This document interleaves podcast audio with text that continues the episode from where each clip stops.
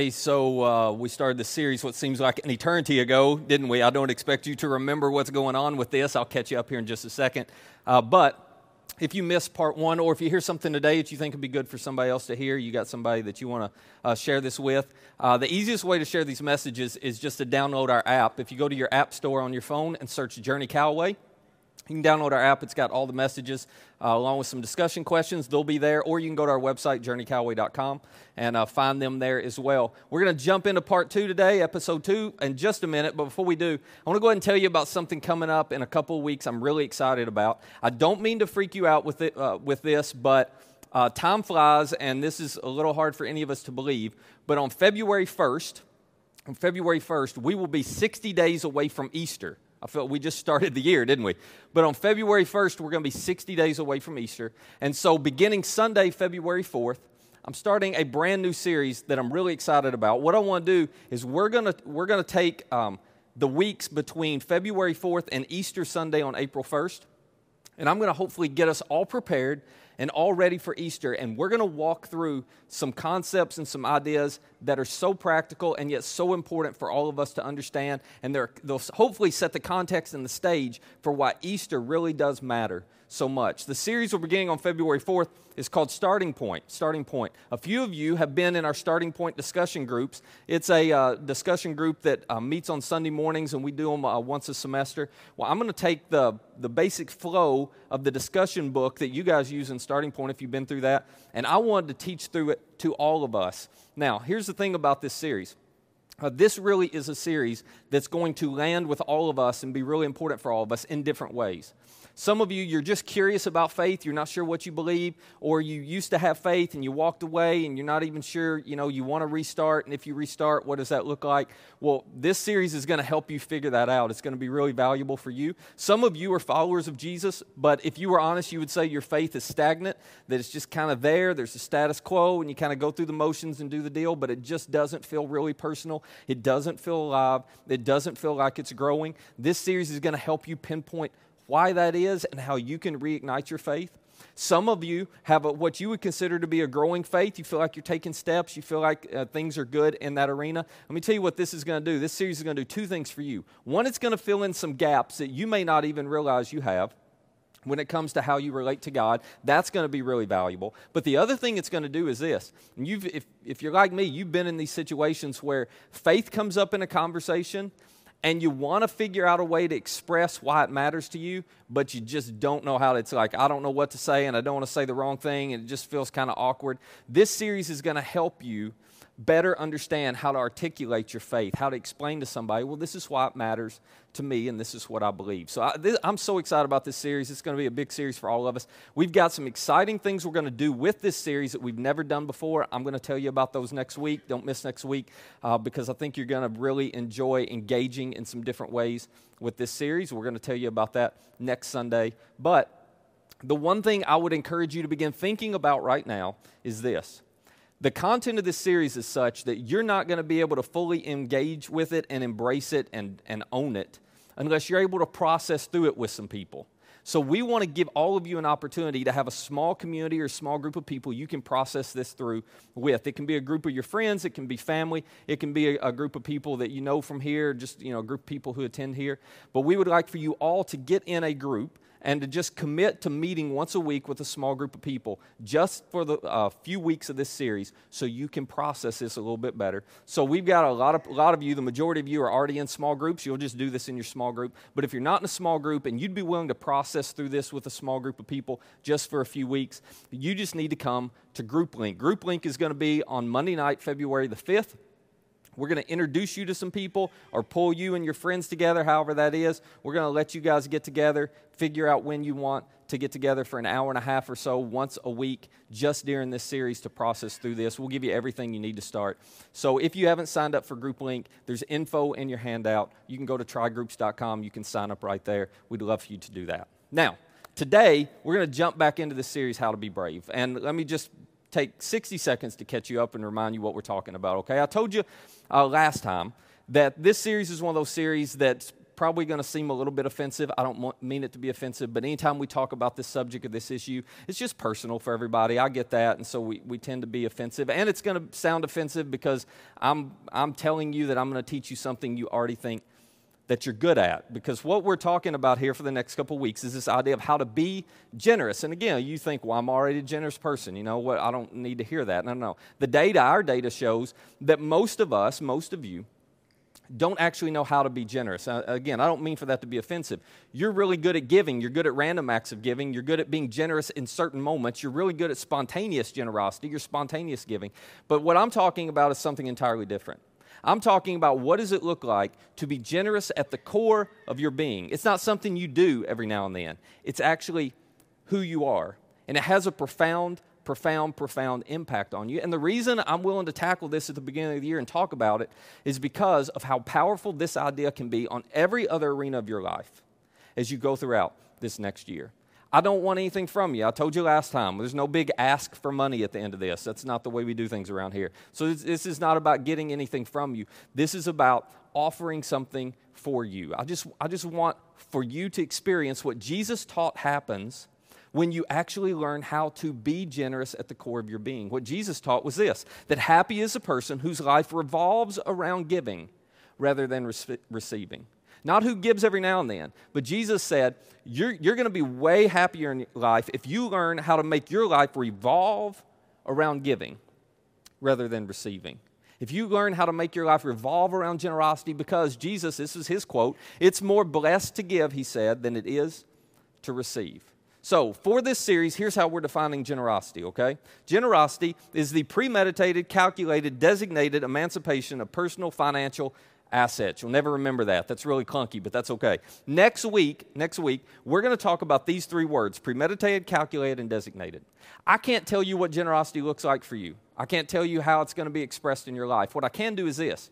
I can give you some questions. Next week, I'm going to give you some questions that you can go home and you can talk through and think through and wrestle with, and you can figure out what it looks like for you to develop the habit of generosity that leads you to be generous and for all of your life to revolve around generosity. So I think that's, you know, oh, if we were honest, most of us would say, well, I want to be that way.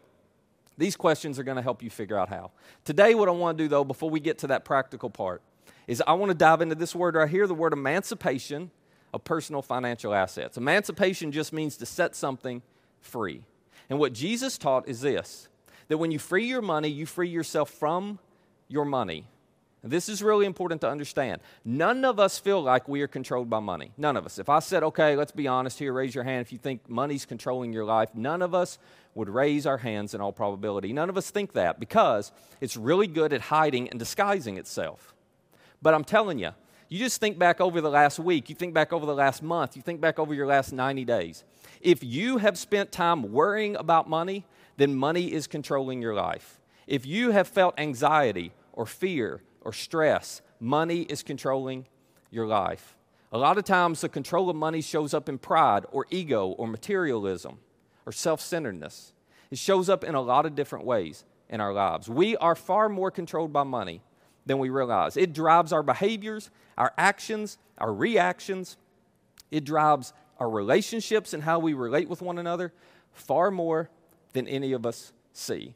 And so, if we're going to learn how to be generous, what has to happen is we have to get to the root of why we are letting money control our lives. So, what I want to do is, I want to try to basically help you to see or help you to understand what might be going on behind the scenes that's driving some behaviors or some emotions or some actions in you, and you didn't even realize it. So, let me start right here. Most of us, most of us, feel financial pressure.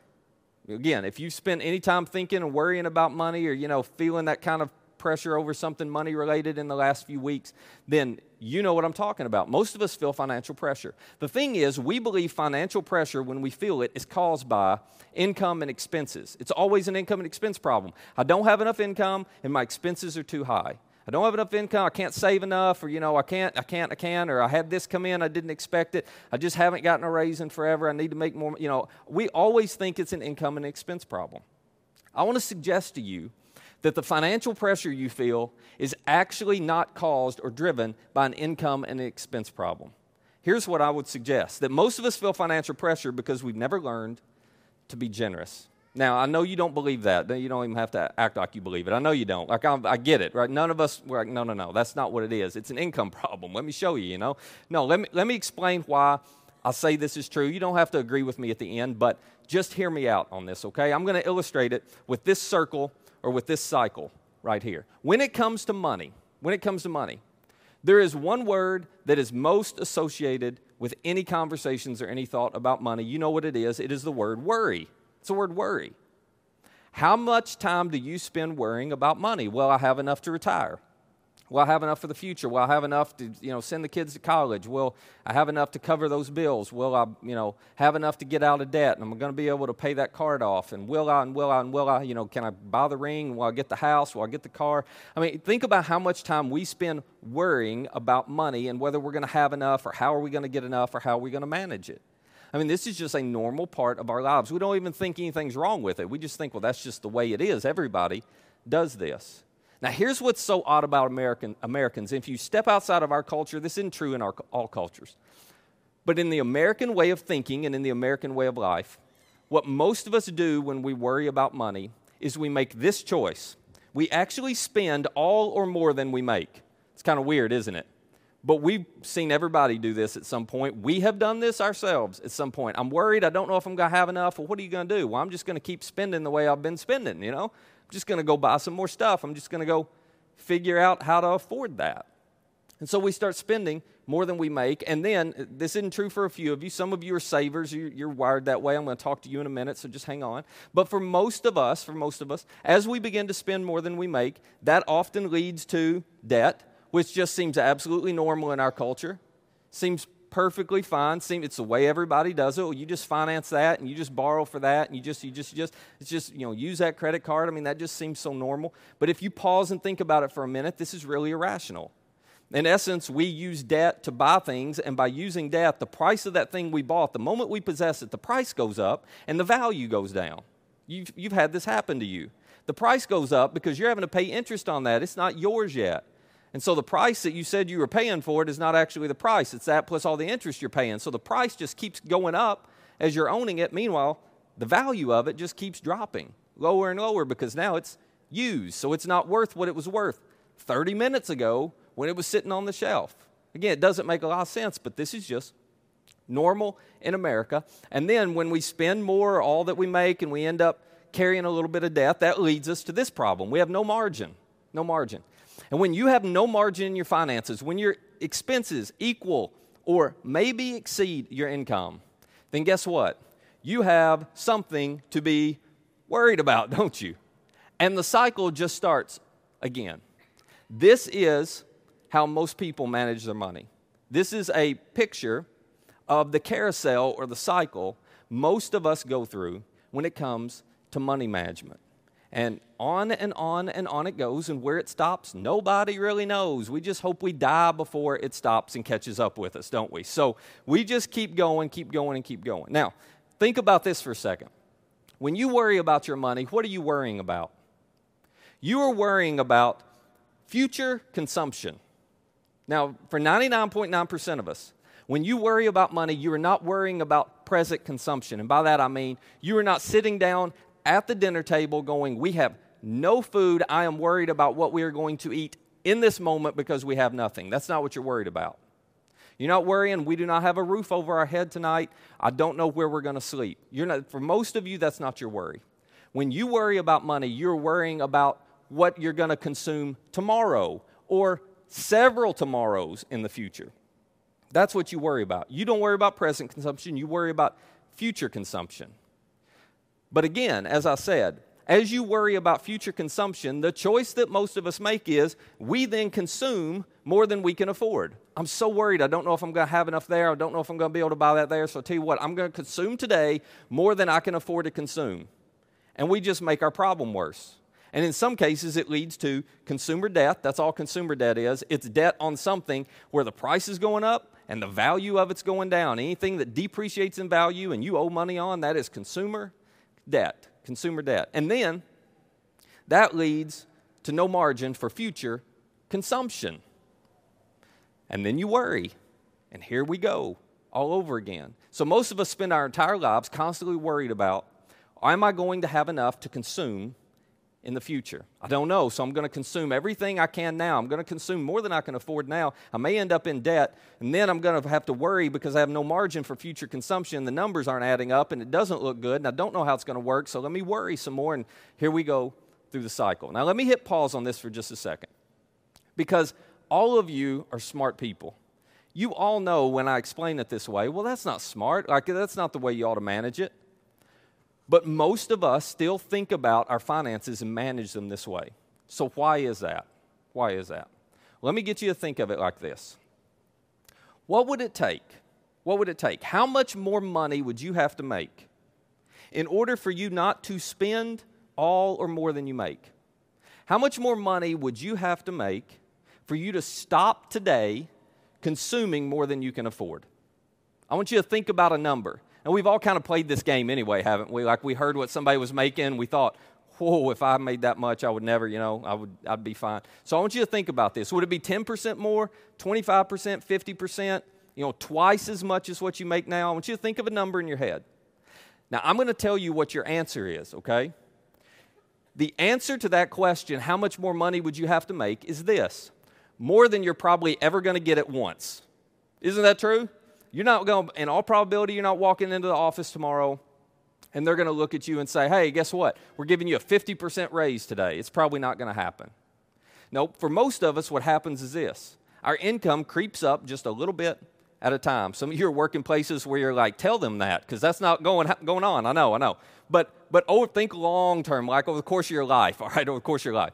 Your income just keeps creeping up in most cases. That's what we all want and wish for, right? It's what we hope will happen. Our income creeps up. But what happens is, as our income creeps up, our expenses creep up right along with it.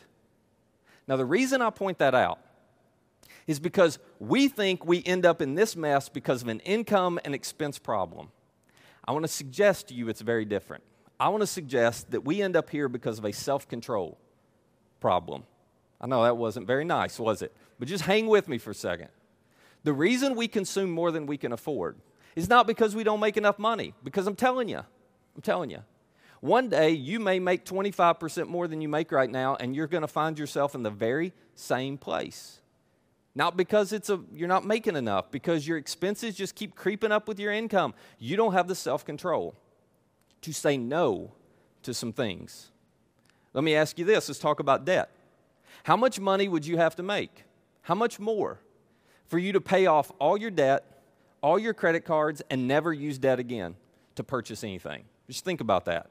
How much more money, 25, 50%, two times as much, for you never to use a credit card again, for you to pay off all your balances? How much more money would you have to make for you never to lease or finance a car again? You just pay cash for your cars, pay cash for your furniture, pay cash for whatever. How much would you have to make? The answer is the same more than you're ever going to make in all probability at one time. You're never going to take that jump. So when you find yourself wrestling with consumer debt, you have to understand that's not an income problem. That's actually a contentment problem. That's a contentment problem. You have some discontent that is driving your behaviors. And discontent is like any other appetite, it is never fully or finally satisfied. So it doesn't matter how much money you make, you're always going to struggle with this if you don't learn the secret and the habit of contentment. Okay, let me ask you about this one. How much extra are you going to have to make in order to have margin? In order to be at peace, in order to feel like, oh, I'm good, I got, I got plenty extra. Again, more than you're ever going to get at one time. Because again, it's not an income problem. This is a discipline problem. This is, I don't have enough discipline to say yes to the right habits and the right things. I don't have enough discipline to say yes to saving. I don't have enough discipline to say yes to managing my money in a way that I create margin for myself between my income and my expenses. Now, one more question, but this is just for those of you who consider yourselves Christians, okay? So if you're a Jesus follower, tune in. If you're not, you're not sure where you are in this, you can play along if you want, but this, you know, this doesn't have to apply to you. For all of us who are Christians, let me ask you this question How much more money would you have to make to stop worrying about money? This is such a great question. You should think about this.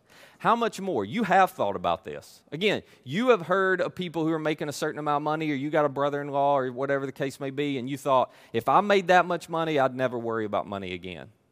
I bet you are making an amount of money, if you're, if you're in your 30s or above, you are making an amount of money right now that when you were in your 20s, you thought, if I ever made that amount, I wouldn't worry about money again. And here we are still worrying, right? So if you're a Christian, how much more money would you have to make to stop worrying? More than you're ever going to get at one time. Because again, this is not about income and expenses. You know what your worry is about? It is a spiritual issue. It's a spiritual issue. Listen, Jesus talked about this a lot. Jesus never once said, Hey, do not worry. Don't worry about your life. Here's the solution. You want to stop worrying? Here's this, Jesus didn't stand up the Sermon on the Mount and say, I'll tell you how to stop worrying. You need to save more money. You need to get out of debt. Jesus never talked about that. Now, those are all good things. But he never made those the solution to worry. Here's what Jesus taught. For those of us who are Christians, if we worry about money, it is because we are trusting in riches and not in Him who richly provides. Jesus said, if you find yourself as a Christian worrying about money, then you are trusting in money to bring you security more than in the one who can provide for you whatever you need. That's what Jesus taught. That it was about trusting in riches that creates worry in all of our lives. So, here's what I want to ask you What is it that's behind the scenes that drives all this? If more money, if more money is not going to give you more self-control, it won't, will it? If more money is not going to give you more contentment, it won't. If more money is not going to give you more discipline, it won't. I can introduce you to people who make four times what you make, 10 times what you make, and they still worry, they still have, lack self control, they still are discontent, and they still don't have discipline. If more money doesn't solve any of these things, then what's actually driving this? See, if you and I don't figure out what's driving our behavior, then we'll keep assuming we just need a little more money. And we'll never get out of this crazy cycle. Well, Jesus taught that there is a faulty belief at the heart of all of this. Now, you understand that your beliefs, what you believe about certain things, drive your behaviors. I mean, that's just, that's common sense. But when you have a faulty belief about something, it's going to drive you to a particular destination or it's going to drive you to a particular behavior that's actually very, very unhealthy for you. And Jesus taught that there is an assumption that is behind how we manage our money. And the assumption is what I call the consumption assumption.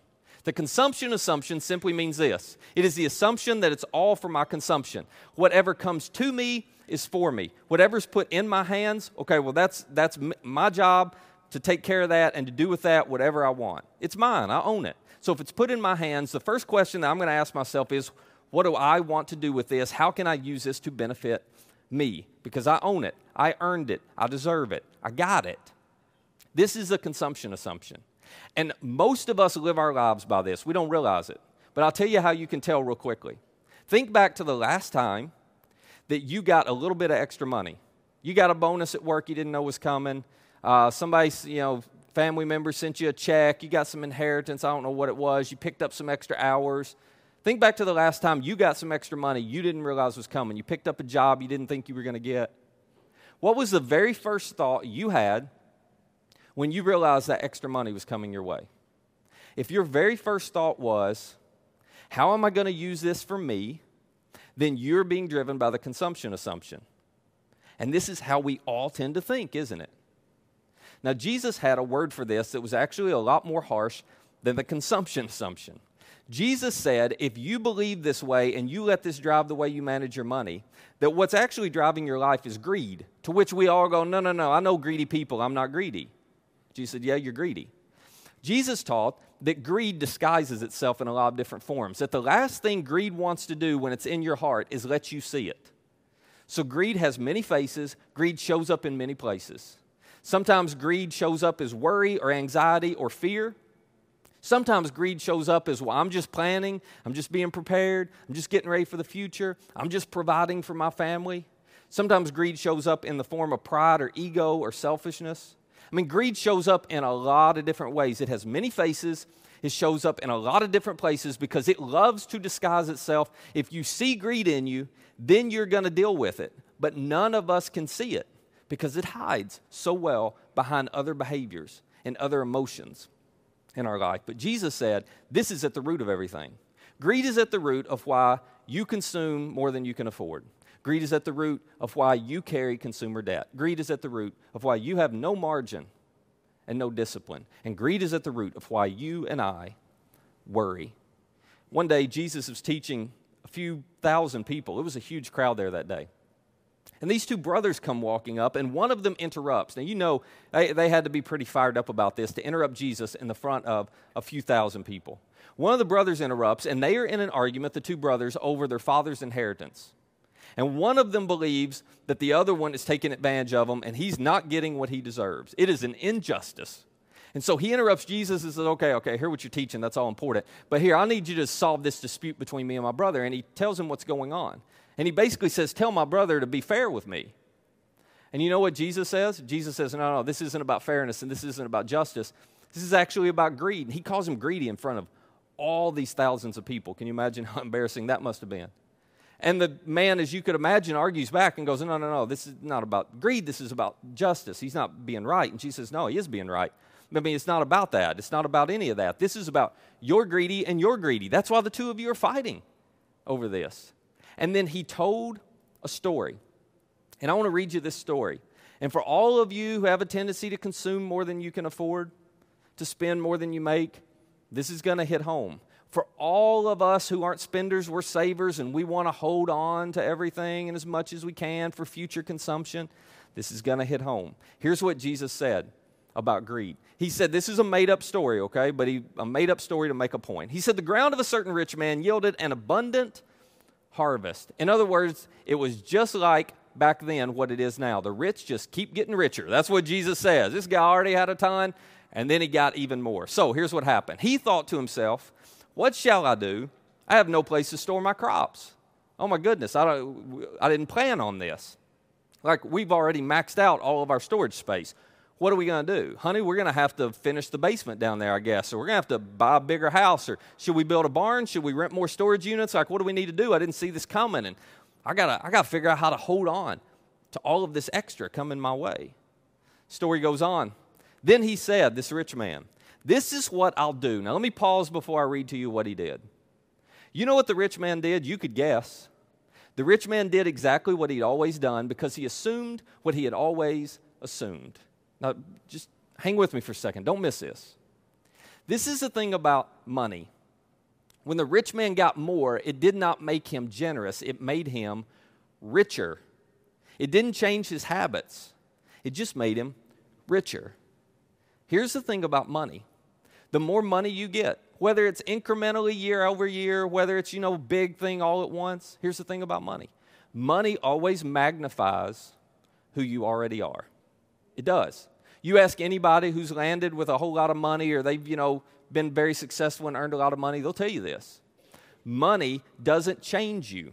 It just magnifies who you already are. Now, you've met people and you said you knew people and they didn't have a lot and then they had a lot and you said money changed them. No, it didn't. It just magnified what was already in their heart. It just became a lot more obvious to see. And I'm telling you, next year, the year after, the year after, you just look down your future there's going to be a day when you got more money than you have today, in all probability. And that money will not change your habits. It will not make you more generous. It will not make you more self controlled, more self disciplined, more content. It will just magnify who you already are. That's what it did to the rich man. He said, This is what I'll do I'll tear down my barns and I'll build bigger ones. And there I'll store my surplus grains. Okay, I'm just going to hold on to it. Now, this sounds, for all, let's be honest, for all of us who are savers, for all of us who are savers, doesn't this sound pretty smart? I mean, this sounds like a, a wise, wise man. Basically, what the rich man said was this I'm going to save it now to consume it later. I'm going to save it now to consume it later. Now, let me pick on all of us savers. I am one, okay? Let me pick on all of us savers for a minute because we look at you spenders who spend more than you make or you spend all that you make, and we look at you and go, oh my gosh, you got no discipline. Like, that's just so dumb. You're creating all kinds of problems for yourself. We look at you and like, what are you thinking? What are you thinking? What are you thinking? You're just so, you're greedy. You're greedy. You just want, you want, you want. You're so materialistic. Meanwhile, we're over here, we're saving, we're saving, we're saving. Nothing wrong with saving. We'll talk about that in a minute. But what often happens is we don't realize this. We see some of you spending and consuming, and we think, ah, oh, why, why would they consume all of that? But what we do when we save is we're just saving now for future consumption. We're planning on consuming it one day too. We just want to have it for later to consume. And if you're not careful, greed can show up in the form of saving. You're, you're, you're being driven by greed. I'm just, I assume this is all for my consumption. I'm just going to hold on. I'm going to consume it later instead of consuming it today. That's what the rich man did. I'm going to hold on to this. This is all for me. I'm just going to consume it later instead of consuming it now. And then the story continues. He said, And I'll say to myself, You have plenty of grain laid up for many years. So take life easy, eat, drink, and be merry. In other words, the rich man says, I don't think I've got to worry about the future as much. I'm set for years and years and years. I'm good. This is a goal for some of you, isn't it? And again, nothing wrong with saving, but your goal is to get so much, you got some number in your head, to get so much saved up for future consumption that you can just take life easy when you want to and eat, drink, and be merry. But the story changes with two simple words. Jesus says, But God, oh, totally forgot about him. Wow, what's, what's he got to do with this story, right? I mean, I planted and I harvested and I had this huge increase of rich man's going, This is all for me. What do you mean, but God? Jesus says, No, no. But God said to him, You fool. Now, why would God call him a fool? It is not because he was rich, and it wasn't because he was going to save something. God was calling him a fool because this rich man assumed that everything that was placed in his hand was for him and his consumption, and he was assuming he had plenty of years to consume it. God said, You fool, this very night your life will be demanded from you. Uh oh. This very night your life's going to be demanded from you. So, you've been assuming that you could just hoard all this up, you're going to get to enjoy it later in life. Nope. You're not. To which you spenders are like, See, I've been telling you, honey, that's why we spend it now. We're not, you know, no, no, no. Hang on, hang with me. This very night, he says, your life is going to be demanded from. You are going to run out of life before you run out of money. And then God asked this rich man a question that's so powerful. I'm telling you, if you just spend some time thinking about this question, it could forever change the way you look at your finances, your relationships, your entire life. He says this next Then who will get what you have prepared for yourself? Okay, rich man, you've been saving all this up and storing it away to consume for, fu- for the future. Okay, you, you're not going to see it tomorrow. You're going to lose it all before the sun comes up. And who's going to get everything you prepared for yourself? I'll tell you what the answer to that is somebody else. Not because the rich man was generous, because the rich man is dead. Now, I don't mean to be morbid here, but whatever your world is when it comes to finances, if we could take all of your assets and we could put them out for you to see all at once, guess what? Who is going to get all of that stuff one day? Somebody else. Somebody else. See, what God is getting at here is He is driving at this idea of who owns all this? Who owns all this? And the rich man would go, Well, I own all this. I earned all this. To which God's going, No, no, no, you're missing the point. You don't really own it if you can consume it and it just disappears. You don't really own it if you can lose it at some point in the blink of an eye. You don't really own it if you're going to leave it someday to somebody else and you can't take it with you. You're not owning it, you're just using it. You're not owning it, you're just managing it. You're not owning it, you're just temporarily in charge of everything you have. It's not going with you forever. See, all that stuff that you worry about so much, all that stuff that you want, all that stuff that you're driving to get, if you think you own it, then you're going to fall into the consumption assumption. You're going to assume it's all for me. What am I going to do to benefit me? And greed is going to drive your life. You're not even going to realize it, but you think you own it, so you can be greedy with it. God's going, no, no, no, you missed it, rich guy. You missed it. You're going to leave it all behind. And, and you're leaving it all behind because I'm reminding you, you don't own any of it to begin with. It's not yours. You should have paid more attention to what and how you could have managed this a little bit better while you had it. And then Jesus ends the story with this conclusion. He says, This, this idea that this rich man had a total loss. He thought he had it all planned out. He thought everything was going to work great. He lost it all. He didn't really own any of it. Jesus says, This, the same kind of total loss, is how it will be. And now here's what's so important Jesus is about to describe your future if you let greed drive your life. Jesus is about to describe your future if you live in that cycle that we talked about at the beginning. Jesus is about to describe exactly where you're going to end up because it's predictable. He says, This is how it will be for, with whoever stores up things for themselves, but is not rich toward God. Now, real quickly, what's it mean to be rich toward God? Well, think of it this way What would it mean to be rich toward me? If you want to be rich toward me, what would you do? I'll tell you what you would do. If I want to be rich toward you, what would I do? I'll tell you what I would do. I would be generous towards the people that you care about and the causes that you care about most. That's how you're rich towards somebody. If you want to be rich towards me, you know what you do? You be rich towards my wife and kids. You don't have to do anything for me. But if you're rich towards my wife and kids, and if you're if you're rich towards the causes, if you're generous towards the causes that matter to me, oh my goodness. You've been generous to me, you've been rich towards me. It changes the nature of our relationship because of how you've expressed that generosity. Well, the same thing is true when it comes to God. The way you're rich towards God is you're rich towards the people that God cares about.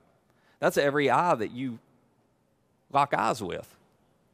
You're, you're rich towards the causes that God's most passionate about in this world. You figure out how to express generosity towards those things. See, here's, here's what generous people understand. I've been fortunate to have been around some people who really they are generous to the core of their being. All income levels, it didn't matter. They were just generous to the core of their being. And they think differently than the rest of us. It's why they don't live in that cycle we talked about. Generous people understand that generosity is what breaks the grip of greed in the human heart. Nothing else will do it. Absolutely nothing. Generous people understand that generosity is what crushes the consumption assumption in your life that if you want to be free from your money, free from greed, free from this idea of worry and you know lack of self-control and oh my gosh, I'm so stressed. If you want to be free from all that, as odd as it sounds, the only way you do it is you learn to become generous. Let me tell you real quickly how generous people think differently. Generous people don't assume it's theirs to consume. I've never met a truly generous person who believed this. They all believe. No, no, it's not mine to consume. I, I, got a, I got a small little pile of stuff here. I got a medium sized pile. I got this huge pile. It doesn't matter the size. They all believe, nope, this is not mine. In other words, what's been placed in my hand is not for me, first and foremost. I don't get to just decide what I want to do with it. Generous people, here's how different they are. This may seem odd, but I'm just telling you, I've never met a generous person who didn't do this. Whatever is placed in their hand, the first thought of a generous person is, God, what do you want me to do with this? Because I'm assuming it's not all mine to consume. There's nothing wrong with consuming some of it. There's nothing wrong with enjoying some of it. But I'm not going to start by figuring out how I want to consume it. I'm going to start by saying, God, I think you gave me this to manage. What do you want me to do with it? Generous people have understood something really, really important. That if the rest of us would get it, it would change everything in our lives. Generous people understand that ownership ownership is a myth, and consumption creates a mess. See, I'm telling you, you feel like you own things, you don't really own them because you could walk out of here today, and by the time you get home, you could have lost it all. So, do you really own it? You don't really control it. Ownership is a myth. And consumption, this is important, consumption creates a mess. I don't have to convince you of this because you know people, you know people who consume, consume, consume, and their consumption choices have impacted your life negatively. You know people who have made financial consumption decisions that have made your life a mess because of the mess they created in theirs. Consumption creates a mess in our relationships. You can't, you can't keep it quarantined. Consumption creates a mess in our careers. Consumption creates a mess in our families. It just, wherever we go, you can't hide the impact of greed. What's in you is going to come out of you no matter what you do. and it shows up in all different areas. It creates a mess. It creates stress and worry and anxiety and fear and pride and selfishness and ego and could materialism. We could just go on and on and on. Now, this is not anti you shouldn't spend or anti you shouldn't save. Nope. We're instructed to save, and you may not know this, but God's entrust, entrusted us to consume some of what He's given us and to enjoy it. He said, I gave it to you for you to enjoy. This is about you create a mess when you make two very good things, saving and spending, when you make them the top priority and not generosity. Because when you make saving or spending the top priority, then everything in your world revolves around you, you, you, you, you, and that's a really small world to live in. And selfishness has some really negative impacts on us and the people around us. And you think you hide it and you think you keep it from impacting other people, it doesn't. Back before Christmas, I sat down, had the opportunity to sit down with a group of middle school boys in our transit environment, and I led their small group one Sunday. Their group leader got sick, and I wasn't speaking that day, so I just jumped in and led it. And the first question that uh, I asked them was, "Okay, was, you know the holidays are coming up. Tell me, what what stresses your family out most as Christmas approaches?" And guess what? Every single middle school boy except one said, "Money."